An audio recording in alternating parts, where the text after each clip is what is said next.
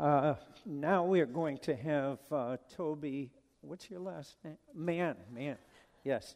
Uh, he's going to come up and uh, share a little bit uh, about an adventure that he's already begun with uh, his family, and he will be moving forward next week, I think it is. So go ahead. Shabbat Shalom. So, this is bittersweet standing here before you today. Um, you guys have been our, our spiritual family the last seven years. Uh, but the Lord is calling us to the other holy land, Brooklyn, New York. and so we are excited because outside of Israel, the largest population of Jewish people is in New York. There's close to 2 million in New York City, and in Brooklyn alone, there's close to a million. I won't take long, but just a little background of my life. Um, grew up in a believing home. You know my parents, Charlie and Judy Mann.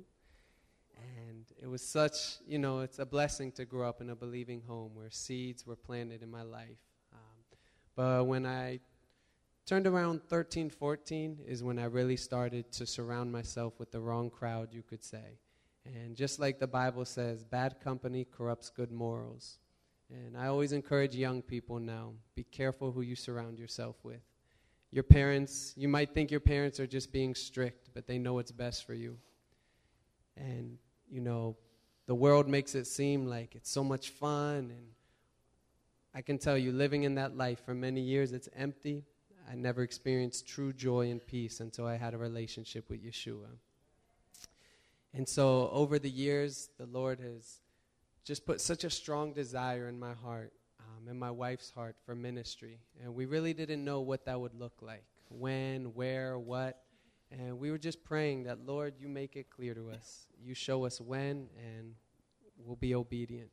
And so in September, um, the Lord opened up an opportunity for my wife and I to go to New York to film my testimony.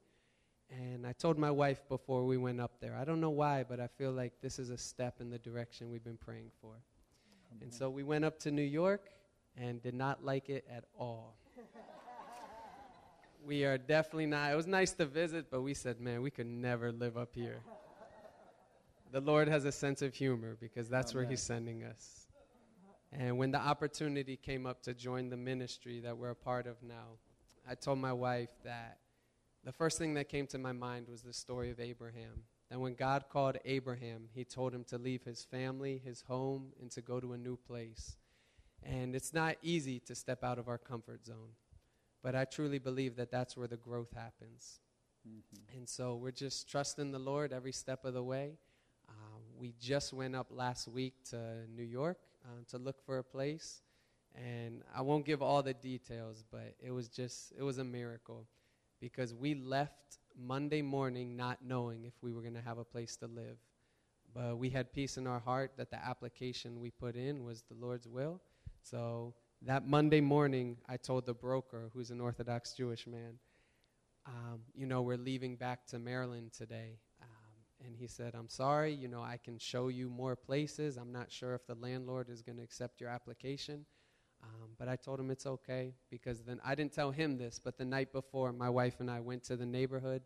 We prayed over the house, the neighborhood, the owners, and we said, Lord, we put this in your hands because you know our needs. And so Monday morning, we left to Maryland not knowing if we had a place to come back to. And we have to be out of our house by July 31st we get to Baltimore, Maryland, and we get a phone call from the broker, and he said that the landlord accepted our application. Praise God. And so it was just, amen. Praise the Lord. We just started crying, and we said, Lord, we just, you know our needs. You're faithful, God. so we're here now. Um, we're moving up uh, probably August 1st, and we're going to be working as missionaries to the Jewish community there. The neighborhood that we're moving into is a heavily populated Orthodox Jewish community. Um, and we're just praying that God would open doors and just use us in a mighty way to shine His light, His love. Um, and so I'll be working as a missionary. I'll be doing campus ministry, different universities within New York City, setting up a book table, speaking with the students or whoever passes by also doing street ministry where they set up book tables along the neighborhoods and also helping at the congregation that they have set up there. And I'll also be going to school, working towards my Master's of Divinity in Messianic Jewish Studies. And the program is, you know, geared towards training people to have a good understanding of, um, I guess you could say, traditional Judaism. I'll be taking courses on the Talmud, um, theology of the Siddur, um, Jewish history. So we're really excited about this season, and we just ask for your prayers and support during this time. Um, there are brochures in your bulletin, um, and when you turn, it's in the back page, you can see kind of a little testimony of our life. And so there's a, a tear out within the brochure, and there's an ancient Jewish tradition of the tearing of the slip.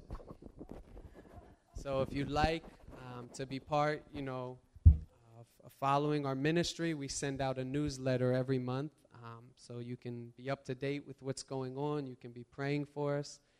Honestly, that's the most important thing we ask for is your prayers during this season. It's, it's not going to be easy being up there. But the Lord is faithful, and we know that He's in control, and we're excited. And the second way um, we ask is financially. If the Lord puts it on your heart, to partner with us financially. As a missionary, we have to raise all of our own support.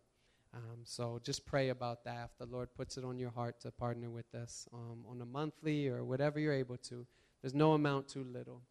And so we just thank you for this opportunity. And again, if you'd like, tear out the slip, write your name, information, email address, make sure it's legible, and you can give it to Natalie or myself after the service. And thank you guys again. This has been a wonderful last seven years. It's, like I said, this is bittersweet, but we're excited. I know, Dana. But we're excited about what the Lord is doing. So thank you.